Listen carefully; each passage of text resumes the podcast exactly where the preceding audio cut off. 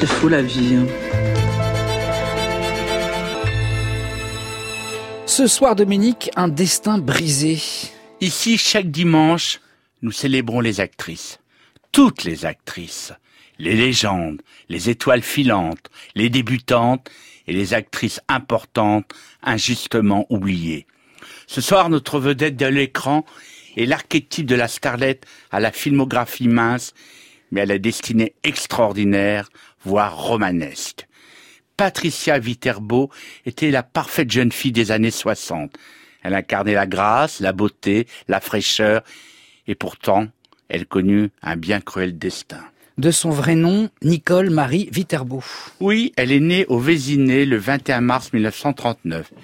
Élevée chez les religieuses, à Versailles, puis à Saint-Germain-en-Laye, elle s'affranchit cependant très tôt de cette éducation très stricte. Elle devient vite mannequin chez Christian Dior, puis esthéticienne. En 1963, elle débute au cinéma avec un petit rôle d'infirmière dans le film Des frissons partout de Raoul André. Au début des années 60, ses fiançailles avec Johnny Hallyday lui valent la une des journaux de cœur et la jalousie de nombreuses jeunes filles en fleurs. C'est le point de départ d'une relation extrêmement passionnelle et pour le moins houleuse. Oui, on s'est tout fait, dira Johnny dans ses mémoires. Destroy. Le jour de son anniversaire, je lui ai une Alpine Renault. Deux jours plus tard, elle me faisait péter les plombs en se baladant dans la voiture avec un vieux micheton qui aurait pu être son grand-père. Nos histoires faisaient la couverture de tous les journaux à scandale, avec des détails incroyables de précision.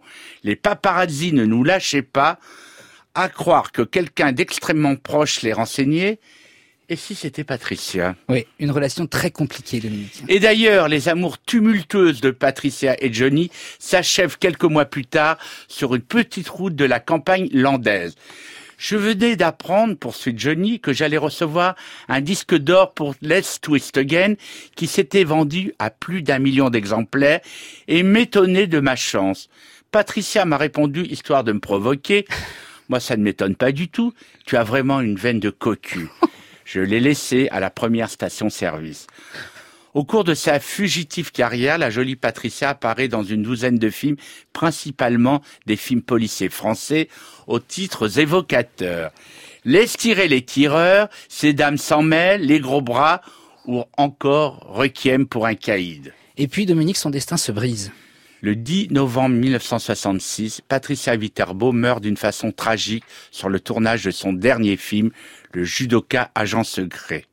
La voiture que conduit son partenaire Henri Garcin dérape sur les quais mouillés de la Seine au niveau du pont de l'Alma et plonge dans ses eaux froides. Si l'acteur s'en tire avec quelques blessures, la jeune actrice meurt noyée. Elle avait 27 ans. Endeuillé par cette disparition précoce, Johnny Hallyday lui dédie sa chanson Maudite rivière. Eh bien voici Patricia Viterbo dans Ces dames s'en mêlent avec Eddie Constantine.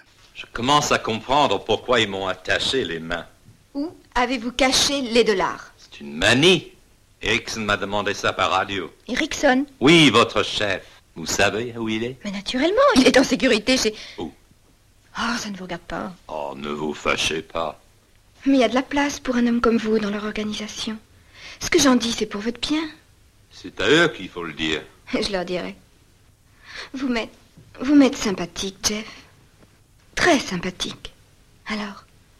Faut qu'on en reparle quand j'aurai les mains libres. C'est ça. Patricia Viterbo, qui fut l'actrice de Judoka, évidemment, clin d'œil à notre invité du soir, Thierry Ray, un des grands champions du judo français, de Ouais. Ah, je l'aime beaucoup, Thierry. Eh on oui. l'attend, là. On l'attend, on l'attend.